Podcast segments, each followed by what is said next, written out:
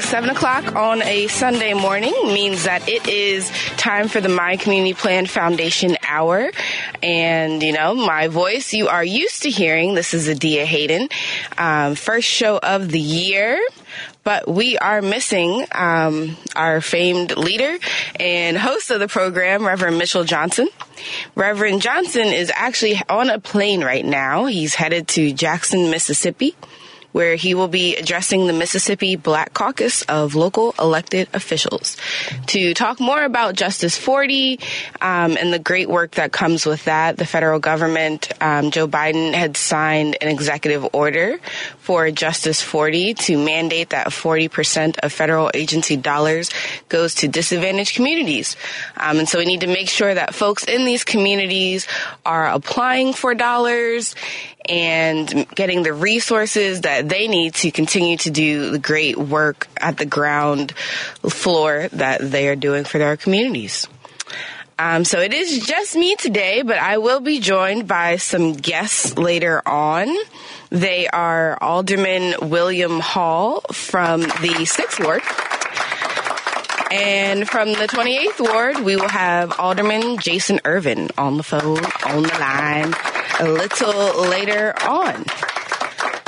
Um, but in the meantime, in between time, we can continue to chat. I say we, meaning me, about everything that is going on at the local level, um, as well as at the national level. Local level, we have um, some snowstorms coming in, um, as well as some other great things happening here in the city of Chicago from a sports perspective, from a community organization perspective. Um, all great things happening here. We do have, I believe, our first guests coming in, calling in. We will give them a moment to join. Um, but yes, here we are. We're going to talk about all things happening in the city today, all across the city. Um, starting with the South Side, we have from the Sixth Ward, as promised, Alderman William Hall. Uh, welcome to the program, Alderman Hall. Well, first thing first, I want to say thank y'all. Y'all gave me about 15 station numbers, but I'm thankful. and well, you found the right one. We found you, and here we are. How are you doing this morning? Well, it's a joy. It's the first Sunday of the year, y'all. So you know that means communion. So I'm happy to uh, be at home uh, in, my, in my church where I've been pastoring for going on 11 years now, and uh, looking forward to just having a good time in church. And it's off to a good year this year in the ward too. Yeah, fantastic. So you've been an alderman for just about a year, coming up on your year anniversary. How's that been? Well, you know, don't give me too many months yet, but no, it's it's been the first. We're going on eight months, and uh, to be honest with you, it's been a humbling experience. Um, the experiences, the conversations, the people I've met. Um, now, mind you, I've lived on the same block for 39 years, and I've learned more in eight months than I have in 38 years as a resident. And so I'm just grateful. It's just a humbling experience to help people and to learn. And like I said, sitting under some of these wisdom trees, it's a lot of wise people in the Sixth Ward. Fascinating, fascinating. Um, and so, how have you been able to have those conversations? What um, enabled you to do that now, where when you were a resident, you know, walking down the street talking to your neighbors? What makes this different? Yeah, you, they, people need something from you. yeah, they're people calling need, you. yeah, it, right. It hit, diff- it hit different when you the pothole man, the curb yes. man, the tree man, the light man, the police man, get my kid to college man. But no, beyond those uh, requests, which are um, part of the job. It's the expectation. Um, but in addition to constituent services and needs, there's been a lot of dialogue about the things that have been going on downtown, uh, mm-hmm. the legislation. Uh, and this is a ward of voter accountability. Um, this is a ward in which we've held high our alderpersons. I mean, we go all the way back to uh, the second mayor of the city of Chicago comes from this ward, the one and only Eugene Sawyer. Um, and may he always rest in peace and well his son, uh, Alderman prior to me. Uh, she's now uh, a judge doing a great job Freddrenna Lyle. So the list goes on and on. Judge John Steele comes from this ward. So this is a ward in where historically the uh, residents and the Chicagoans that lived on this side of town had questions. They needed answers. So that's what this role is about. It's also about being educated, being uh, informative to the to the residents. Sure. And how important for you was it to have that physical location to open your office in order to reach those constituents and have them have a place to reach you? Yeah, it was important. You know, the thing is that um, times have changed, and uh, negotiating contracts uh, took way longer than expected. We had some bad, we had some bad contractors, man, and we had some um, interesting uh, moments finding an office. It took us uh, five months. Uh, oh. Uh, we are having a little bit of technical difficulties. It seems the alderman uh, dropped. Oh, hello, are you back? There we go. Alderman yeah, Hall, yes. yeah. no, but uh, as I was saying, it, I mean, the times have changed. You know, myself, uh, about three other alder uh, aldermen were still downtown. Um, I was, matter of fact, uh, I was the next to last person that left downtown. Just think things have changed. And so once we found a place uh, literally on the same block as my predecessor, um, things have really drastically changed. Prior to even moving into our um, office on 80th and King Drive, we were still servicing people downtown, and we decided to overcompensate. I did uh, what I call Walk a Mile Mondays uh, walked throughout the neighborhood uh, while we were, you know, in preparation for our office. Uh, we did three community meetings. Um, I made myself available for uh, ward nights throughout the ward. And so even without the brick and mortar, my office has always been, it will always be the streets because that's where the people are. And now that we're on um, King Drive, there are those who do walk in. So, you know, drop off notes or, you know, if I'm open and available, just come in and talk. And so it's been, a, like I said, it's been a humbling experience, but I'm grateful and humbled by this time we're in. Fantastic. Um, and you mentioned doing work not only in your ward, but downtown and in service to Chicago as a whole. Uh, you went on a trip in October down to Texas. Can you tell our uh, listening and viewing audience a little bit about that? Yeah, so, you know, downtown, I mean, we've had the most uh, city council and committee meetings in the first six months than any other uh, city body as recorded, as I've been told. I mean, we had special meetings, meetings within 48 hours after that meeting, uh, meeting on meeting, because we are dealing with a uh, border crisis that has spilled over to our city. And uh, having gone down to El Paso, uh, Texas, and Antonio, Texas, listened to those mayors, had an opportunity to sit with Homeland Security, uh, just so many different federal partners um, down in um, down in Texas to examine this up close and personal. I'm glad that I went. You know, uh, third party information is not the best. I was taught and raised by my father that if you get the opportunity to sit at the table, you go down, you sit down at that table. And so going to the border, I was able to learn firsthand the process step by step what go, goes on uh, in the, the process of uh, people seeking asylum. And it was humbling. Um, what I mean by that is to see so many kids without parents, parents having died, or parents just gave up. Once again, Alderman Hall, yes. Alderman Hall, are you back with us? Yeah, that now that's me. I got all my bars. Somebody hating such.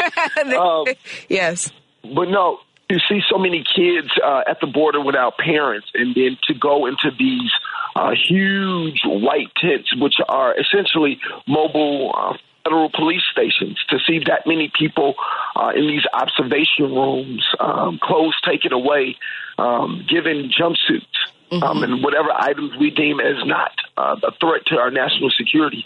Learning how so many people get to Chicago, and that being the fact that number one, there are so many family members here. So when people are crossing the border, going through our security checkpoints, they're coming to reach family members. They're coming to reunite with their family members as they start the national uh, nationalization uh, process, naturalization process. I'm sorry, mm-hmm. uh, i.e., seeking citizenship.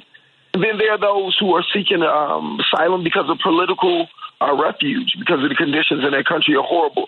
And so this is a judicial system um, that is makeshift. And this is what we are dealing with in Chicago. Our people are coming to this city because they're seeking asylum. They are following the the international law that they're guaranteed mm-hmm. with the government that has supported this. And so, I mean, it's mayhem. As we see now, the governor of Texas is sending uh, bodies all over the state and uh, just creating a havoc to score political points. But moreover, we also see a Congress that is not doing their job to get some common sense border policy. So thank you, Alderman Hall. Yes, and the music in the background is letting us know that it is time to take our first commercial break.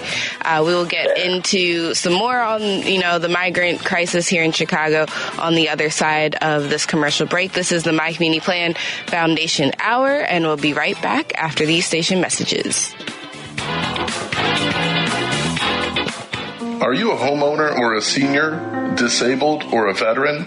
You may be eligible to save money on your property taxes right now. Hi, I'm Fritz Kaegi, your Cook County Assessor. Applying for property tax savings is easy and free at cookcountyassessor.com. Review your eligibility, receive in-person assistance, or apply right now for property tax savings at cookcountyassessor.com. That's cookcountyassessor.com. It all starts with one meal, one cup of fresh water, one generous person. Zakat Foundation of America puts humanity above all else, working to help as many people as possible with food security, emergency relief, education, and much more. From Chicago to Bridgeview, California to New York, Cambodia to Colombia, Zakat Foundation of America has been on the ground for nearly 20 years to provide immediate and sustainable aid so people in need can become self-reliant. Visit zakat.org for more information. That's Z-A-K-A-T dot org. Hi, my name is Dr. Nicole Williams with the Cook County Physicians Association. Did you know that Medicaid is covered for an entire year after you've had your baby? The year after you've had your child can be almost as dangerous as pregnancy itself. Make sure to see your healthcare provider and get the care you need and deserve.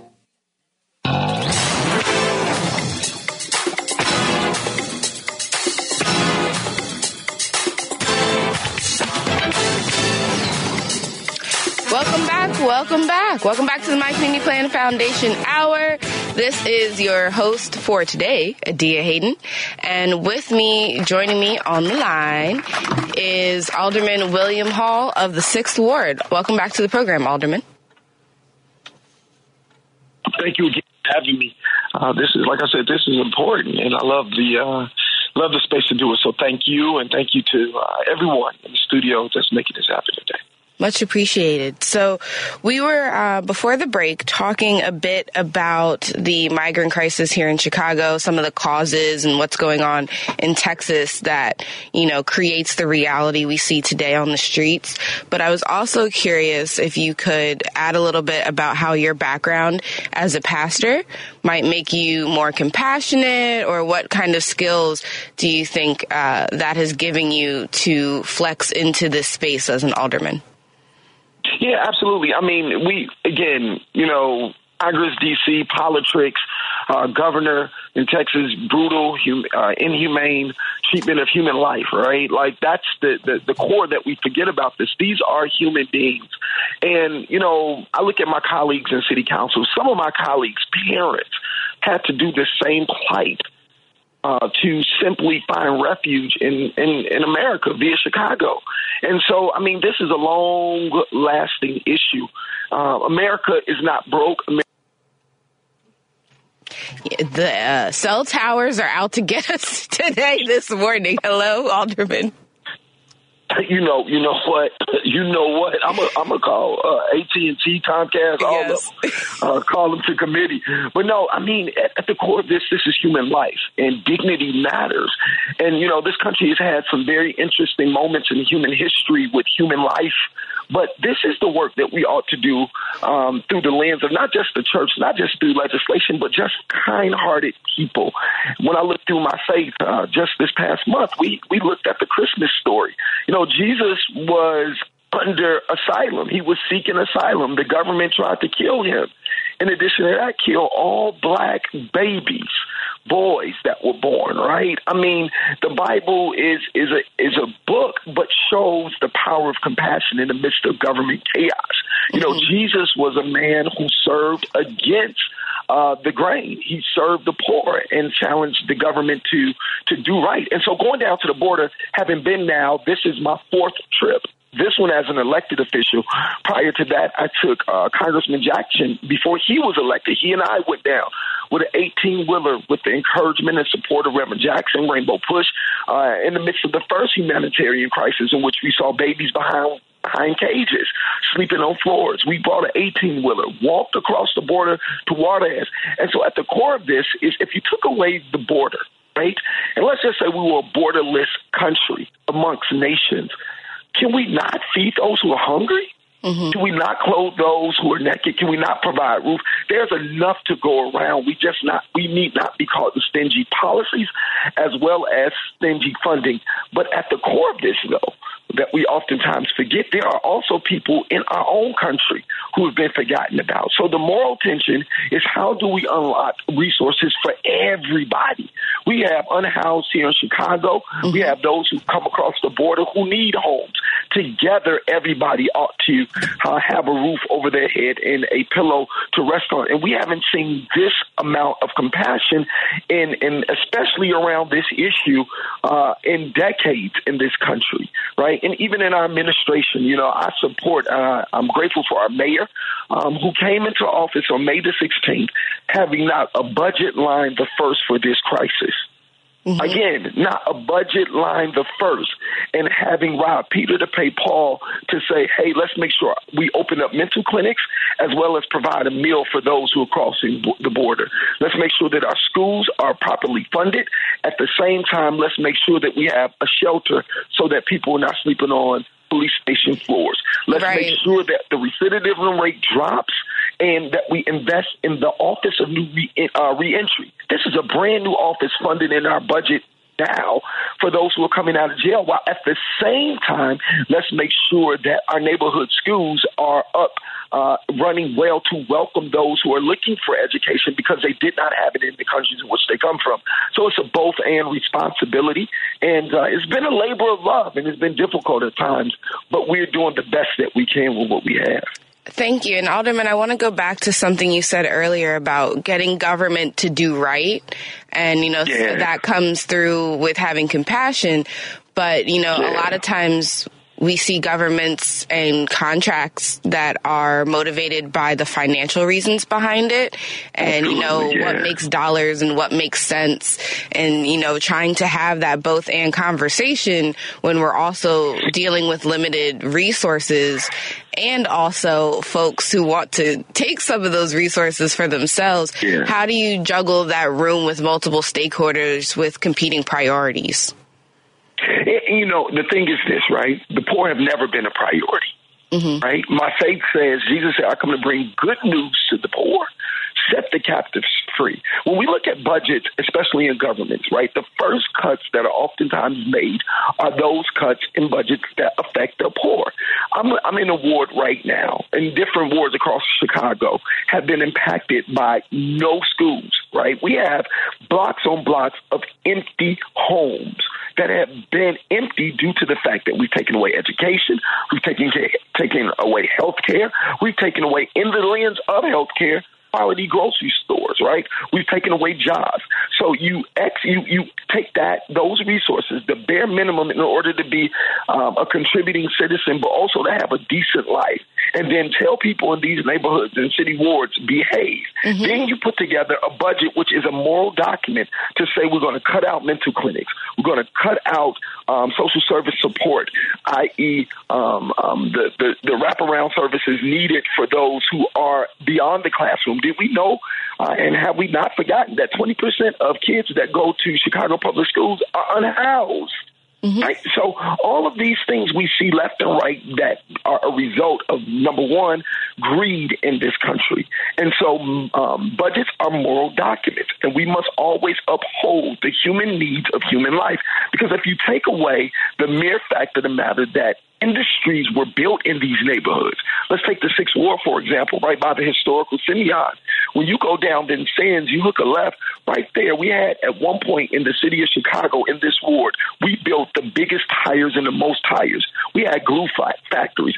We had railroad. We had now Reggio's Pizza is there, right?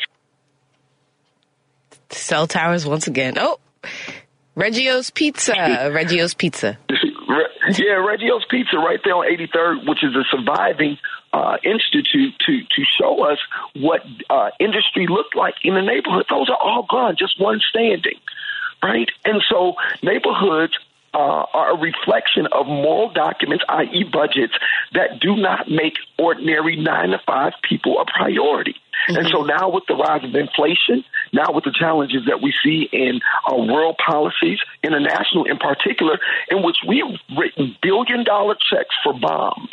I'm going to say that again. We've written billion dollar checks for bombs to be dropped on innocent lives. Upwards of 20,000 have died now in the Gaza in the name of retribution Mm-hmm.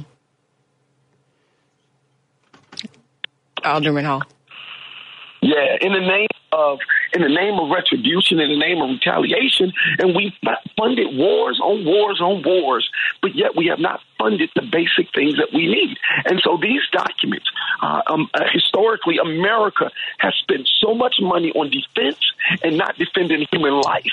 And so that's what we're seeing now. We're seeing the effects of this. Mm-hmm. Policies that have been in place for 60, 70 years are now beginning to manifest in ways in which now people are upset, people are angry, people are anxious. And though gun violence, for example, in Chicago has dropped drastically, right, we have also seen now petty crimes go up, i.e., robberies, carjackings, because people are just desperate in these times. Mm-hmm. And it seems as though people uh, want to get the community wants to get upset at these reactions and, you know, the effects of what's going on instead of addressing the root problem often. And so Alderman Hall, it seems like you get it, right? You're, you're an elected yeah. official. You get it. You got what brought us here. You have the passion and energy to bring us to something new, something different, something better. My question is, how can we get that and extend it to other elected officials? Because this is not your attitude and approach is not the standard. Well, it should should absolutely be the standard, but it's not shared by everyone who's an elected official.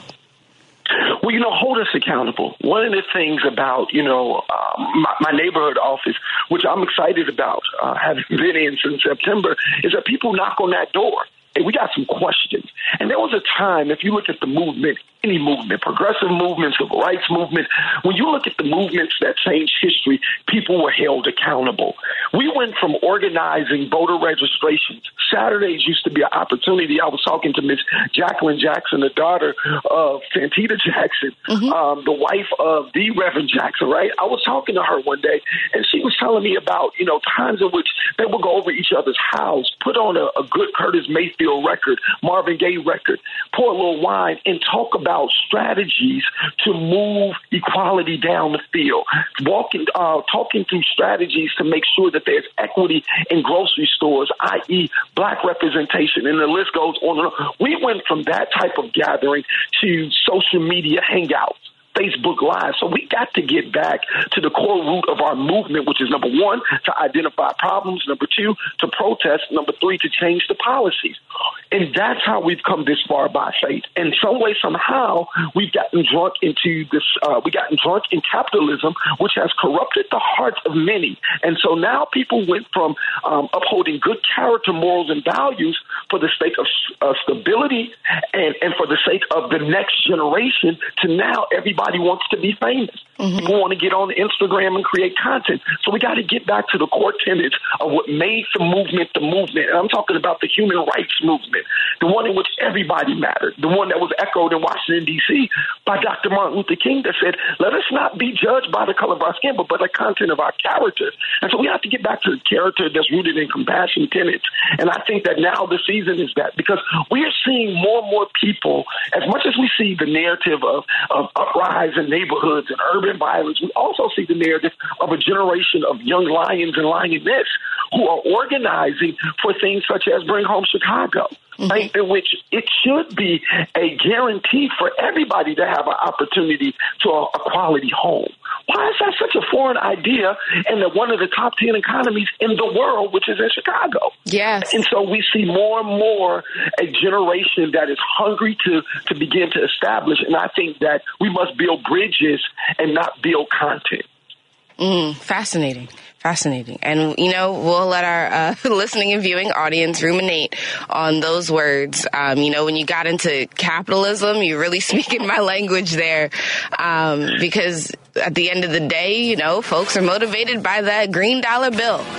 Um, so the dollar music, dollar bill, yes, the music coming in uh, lets us know it's time for our next commercial break. This is the My Community Plan Foundation Hour, and we'll be right back after these station messages.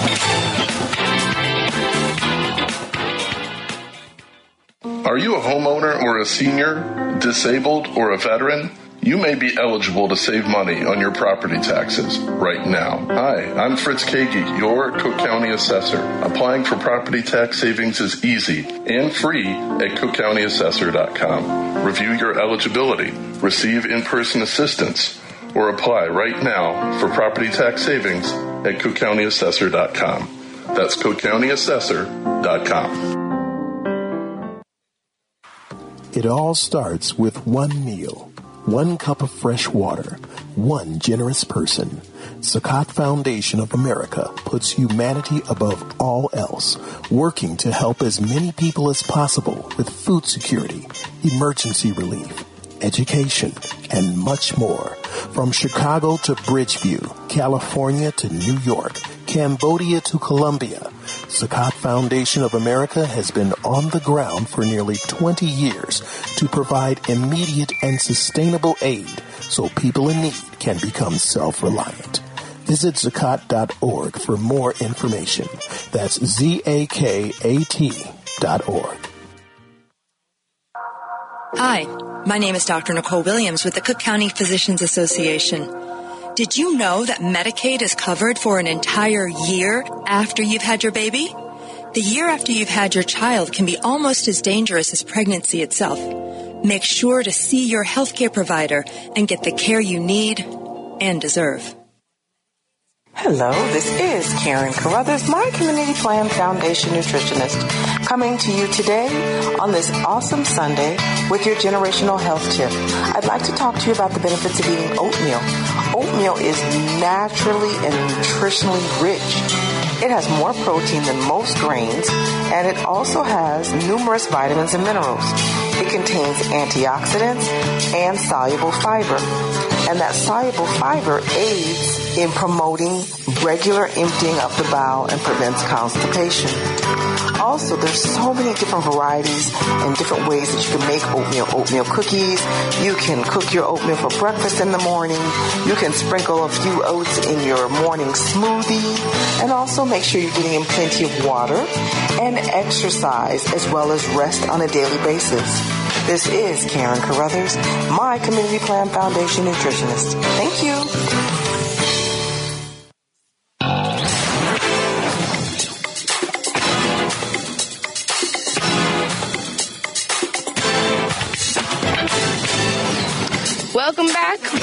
Back to the other side of the show. This is the My Community Plan Foundation Hour with your guest host, me, Adia Hayden. Uh, with us on the line is Alderman William Hall of the 6th Ward, Southside Chicago. Alderman Hall, welcome back to the program. Man, I'm, I'm excited to be on this morning. I'm grateful, y'all. I'm grateful on the Sunday. Thank you. And you know, we've learned so much from you already. Um, and we are going to transition and share a little bit of the time with the program to our next guest. Um, so I was wondering if you had any final words that you wanted to share with the audience.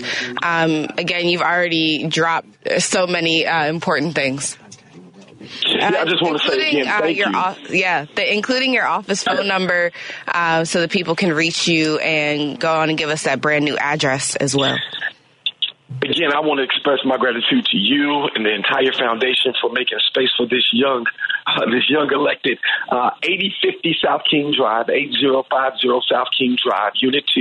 Uh, our number is 312-744-6868, uh, 312-744-6868. And I want to say in conclusion, uh, let us continue to, to, to keep the good work, uh, continue to support our leaders that are elected, hold us accountable, but hold us accountable in love. And in this time and season that we're in, troubled times don't last always. Tough times don't last always. Tough people do. And we some tough, loving people. So let's love tough, let's serve tough, but let's not be tough on each other. God bless y'all. I appreciate you. Thank you so much. Uh, thank you for joining us early on this Sunday morning. Um, so we are going to now transition into the next half of our show and program. With us, we have a you know history maker, the current mayor of Lynwood, uh, Mayor Jada Curry. Welcome to the program. Good morning. Thank you for having me. Thank you. Um, and so I say history maker because you are the first black woman to be elected mayor of Lynwood. Am I correct? Lynwood, Illinois. That's, yes, that's correct. Yes, and how you've been in office for some time now, correct? I've been mayor for two years and eight months. Congratulations. How's that been coming? How is that going? It's been good. It's been good. I've learned a lot. I've grown a lot. Um, we've accomplished a lot, and we still have uh, a lot to do. Yes. Um, and so, what are some of the major initiatives that you have going on um, and plans for Lynwood? I have been focusing on a few things. Uh, when I initially got into office, I wanted to uh, bring us together as a community and make us feel a little more connected we were uh, still in the midst of COVID and dealing with all that came with it. And so um, I began this initiative to uh, get the community out, um, to get us to know each other, to encourage us to feel more neighborly, um, and encourage us to work together. And so we started hosting a series of outdoor events, um, which has grown uh, tremendously, and the residents have responded really well to it. I've also been focusing on economic development uh, for the village of Lynwood. We are a small community uh, with uh, minimal retail. And so um, I've been really putting myself out there and networking. And so we've been able to bring in a few retailers, and we have some more that are looking at us. And then also, um, the last thing would be just focusing on our infrastructure needs, uh, which, you know, just like every community out here, um, we have to do some serious work and repair. Interesting. And so when you talk about bringing the community together, you have some uh, well attended council meetings as well as uh, those community meetings where folks are really coming out and packing the auditorium to hear from you. You know, we, we have a, a good, steady attendance. Uh, but one of the things that I did, because I recognize um, people are still fearful with um, COVID and people have restructured their lives, is I, I began to uh, record our meetings.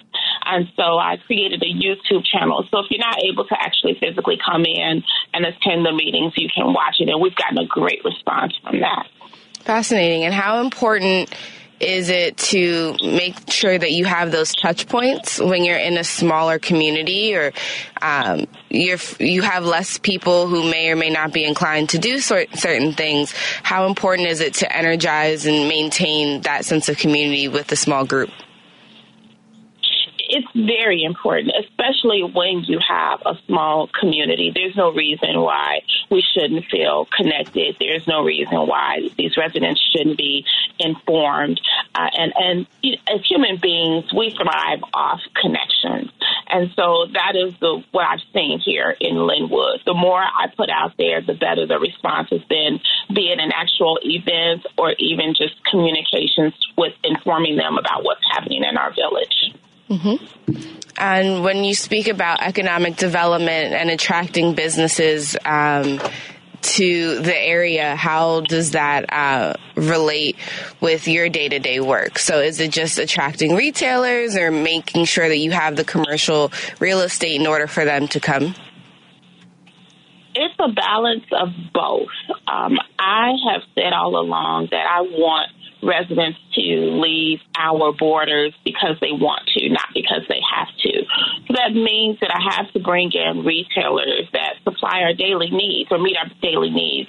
And so um, I've been focused on focusing on bringing food into Lynwood and stores into Lynwood so that you can go and buy paper towels and toilet tissue and a gallon of milk.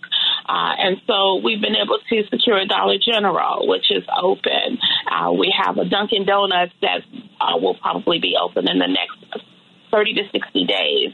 And so I continue to focus on things like that, um, which will enhance the quality of life for these residents. Yes, and we have another guest on the line who may know a thing or two about bringing dollars to communities. Uh, Reverend Johnson, welcome to your program. hey,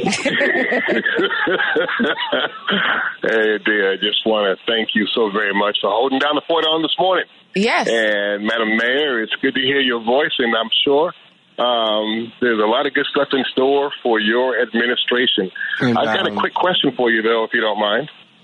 Sure. Have you taken advantage at all of any of the Justice $40, or do you know about the Justice 40 initiative?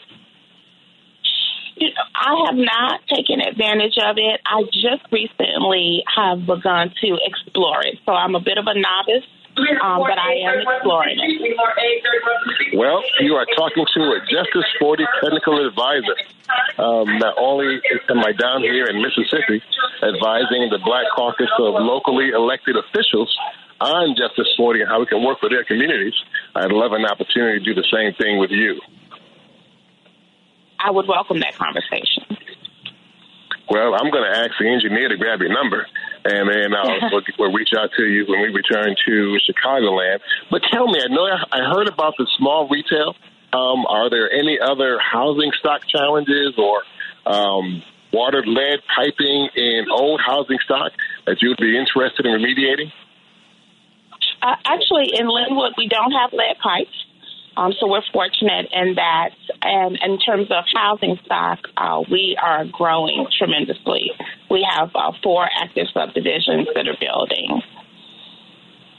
Wonderful, wonderful. You can utilize Justice 40 dollars um, to build housing for veterans, housing for elderly, and what we like to call income-based housing.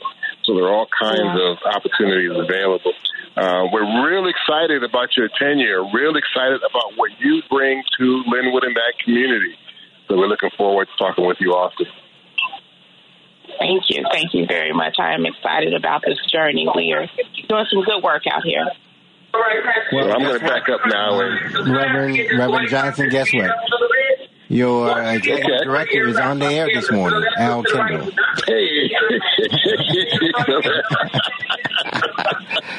I were shocked this morning.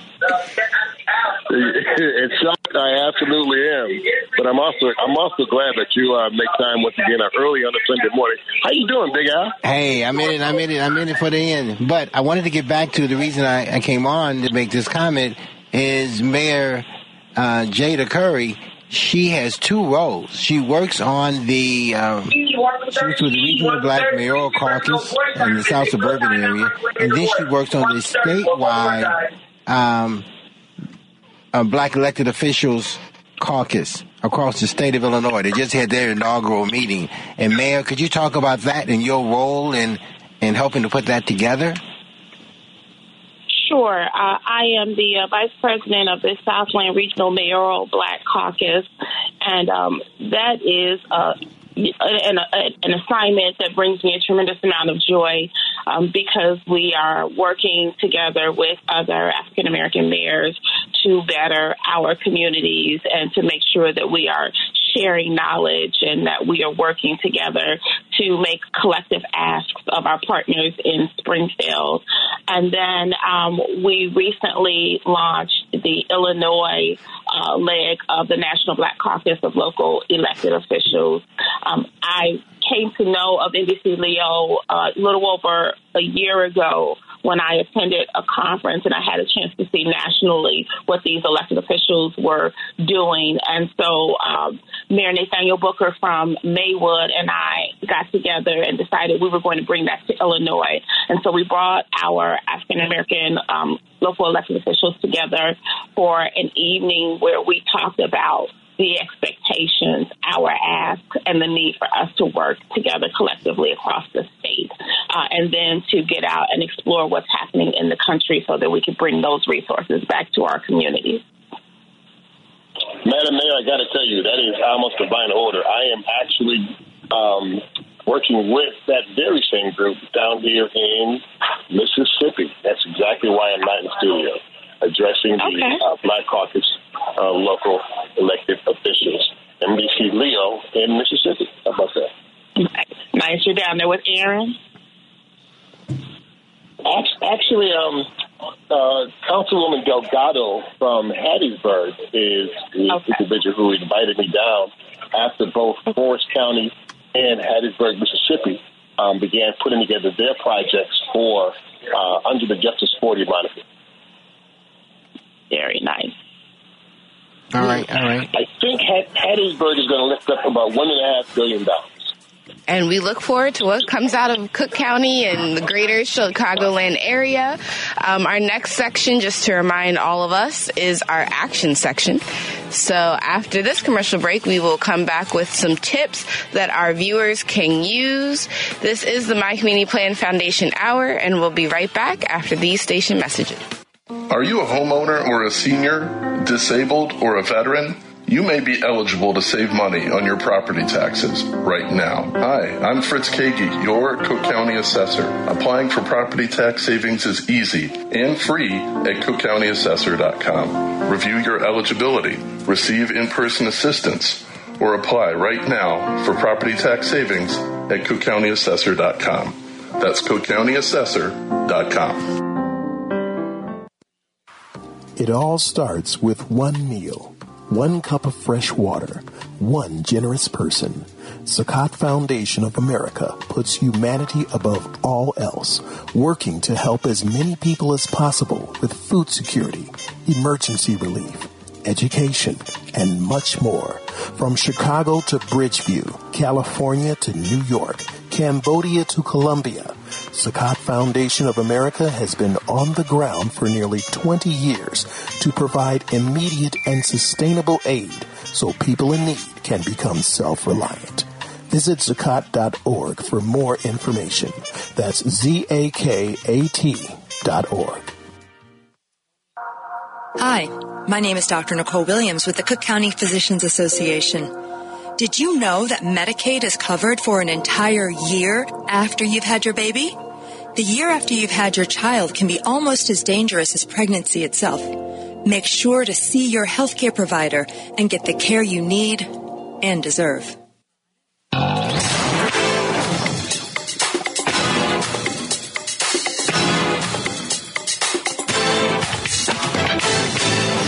Welcome back Welcome back to the final segment of the My Community Plan Foundation Hour. With us on the line, we have the mayor of the village of Lynwood, uh, Madam Jada Curry. Welcome back to the program. Thank you. And we also have with us in studio our, you know, executive producer, Al Kendall. Good morning, morning, morning. uh, Mayor Curry, uh, this is our action uh, section action segment, action item segment. Um, and so we want to make sure that we are leaving our audience with some useful tips, with some concrete information. But before we give them some information, we did want to just circle back on Justice 40. Um, and so th- I know Reverend Johnson would love to meet with you additionally on some Justice 40 information to make sure that we are c- taking advantage of the federal dollars that are available.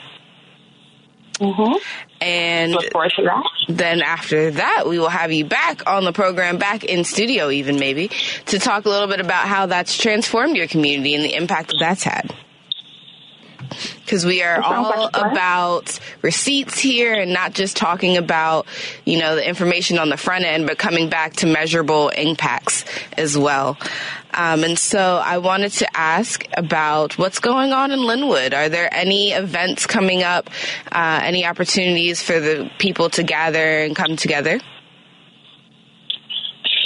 We're always hosting events in Lynwood. Um, in the winter, we actually tend to slow things down a little bit um, just to give us an opportunity to reset and plan for spring. But uh, off the top of my head, um, I think what we have coming up is uh, just have a few senior events. We love to do bingo with our seniors. They love to come out for it. Um, they are an absolute riot.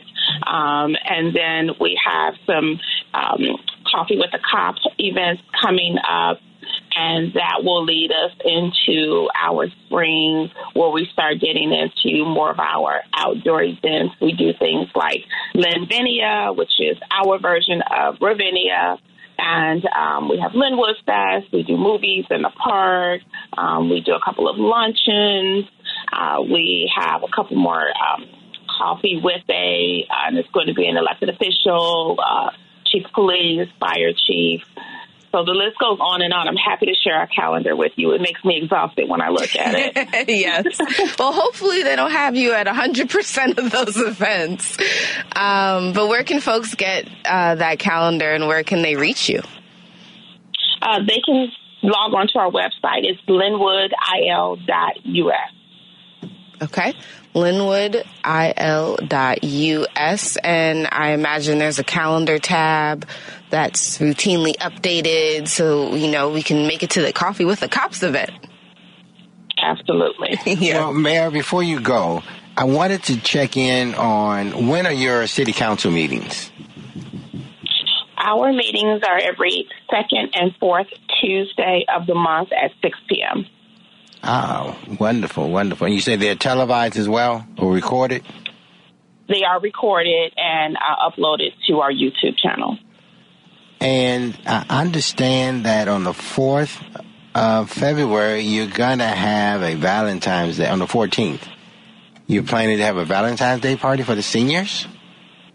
That is our Valentine's, yes, gathering. Um, the, listen, I have the most active seniors in Lynwood. They are active. They're just, they're so active that we had to uh, create a little club for them. So we call them the Lynwood Silver Foxes. Whoa. And yeah, and they get out and they perform at our festivals. They're in the middle of the dance floor dancing and singing and mixing and mingling and having a good time. And they give me life. Uh, and so I love to stay connected to them. So yeah, we will be hosting them for Valentine's Day. All right, all right. And how many um, trustees do you have? Six. Ah, that's right, that's right. I think one of my good friends is a trustee there. What is his name again? Trustee David Lilly. David Lilly. Wow. Did you ask the mayor for your friend's name? well, you know, I, I, don't want to be his only um, big booster. But, uh, yes. Uh, David Lilly and I, we worked together about 30, or 40 years ago.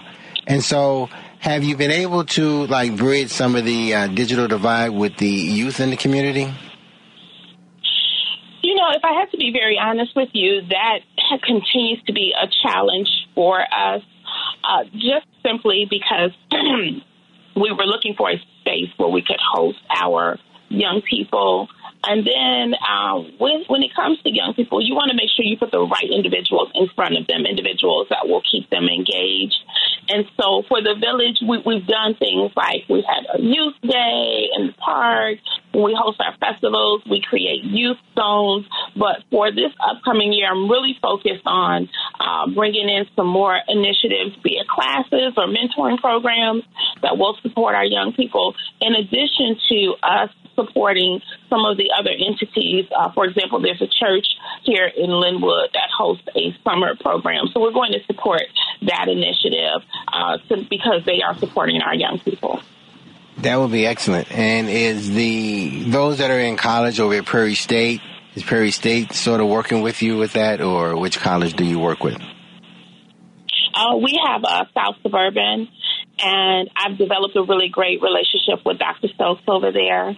Uh, and so we we definitely she comes out to support my stuff. I'm over supporting her, and and so as we push these initiatives out, definitely. I know that our local high school also has a great relationship with South Suburban. My son uh, graduated from there last year, and in his in his senior year, he took a college class with South Suburban. So they're doing good work and supporting our young people. Oh, excellent, excellent. All right. So we got the digital divide. We talked about that. You got your uh, Valentine's Day party. We know when your your next meeting is. And what's the phone number to the office? 708 758 6101. Thank you. All righty, righty. It was a pleasure having you on the program, Mayor Curry. Thank you. Thank you. Was, the pleasure was mine. I'm always excited to get out and talk about the village of Lynwood. And we look forward to having you back on the program to not only talk about um, Justice 40 and its impacts, but also to talk more about the National Black Caucus of local elected officials. Um, you know, we have this, your connection with Illinois, Reverend Johnson's connection with Mississippi, um, and I'm sure we can, might be able to get some other chapters involved on that conversation as well. Um, thank you again. My pleasure. Thank you, and have a wonderful rest of your day. You too. Um, so, in these last few minutes, we have Al guest uh, co-hosting here on the program. um, so uh, let's let's talk a little bit. I recently saw a video about uh, rat race ex- experiments, and so they had two groups of rats.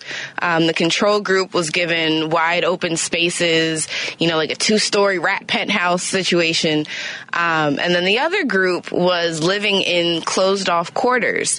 Um, so one of the major conclusions from that study and experiment was that uh, the rats living in closed quarters don't perform the same intellectual functions as those who were in open quarters. So just wanted to get your perspective on, you know, we study human behavior a lot through rats. And so if that translates to people, people who have a lot of wide open space and opportunity to float around tend to lead healthier lives um, versus people who are forced into closed confined spaces. And we see that you know in the management of sometimes public housing. You know they don't want to give people space because they feel like maybe folks aren't entitled to it. Um, but just wanted to get your perspective on living in closed quarters versus open spaces. Well you know that's it sort of depends on the condition and where they came from. Mm-hmm. I think too many people living on one another can be a problem, but that's a function of also of how you engineer the environment. Mm-hmm. And then are they, is it you know, contextually created in such a way that is in harmony with the community that's around it, mm-hmm. um, within that community? But we've learned from all public housing. Normally, you, you used to have a corridor, the public housing corridor along State Street, that that became a problem over time of having like a thousand people a building. Mm-hmm. Because when a building's created, it is not only the occupants who are there, it's all the aunts and uncles who decide to come stay there with them. And so when we have large families, so if your community has large families, and if each house has five and it's, uh, you know, 500 units of, of, building, well, you have over a thousand people that are there. Mm-hmm. And then that community has to have both the resources as well as the opportunities for that community to stair step to the normal phases of life.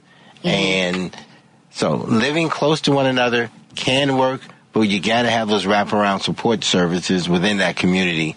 Or that community has to be healthy in terms of resources, meaning the median area income. So, you know, if you have a, uh, a community where it's not a strong religious community, where the community is not networked together strongly, and then you have a lot of poverty, and then you have individuals who otherwise don't have jobs, well, you're going to then generate perhaps a lot of crime. Mm-hmm. But as you know, when Robert Taylor, Stateway Gardens, and these other areas first opened up, there wasn't that much crime there. Mm-hmm. The residents were able to, to get along. But then these were persons who came from a, a rural background, and our communities were stronger together, started out being separated. So we worked among one another because we felt as if that we, it was us against the world. And then when we transitioned into integration, all that changed. Fascinating. And I'm sure we'll get into this kind of conversation more, especially in the month of February as we go into Black History Month and talk about Black history and all the great things we've done and recognize all the challenges we also have. Um, but this has been great. This has been the My Community Plan Foundation Hour with guest host Dia Hayden. And Al Kendall. Yes, thank you. Uh, we wish you all a super fantastic week, uh, and we'll see you next time.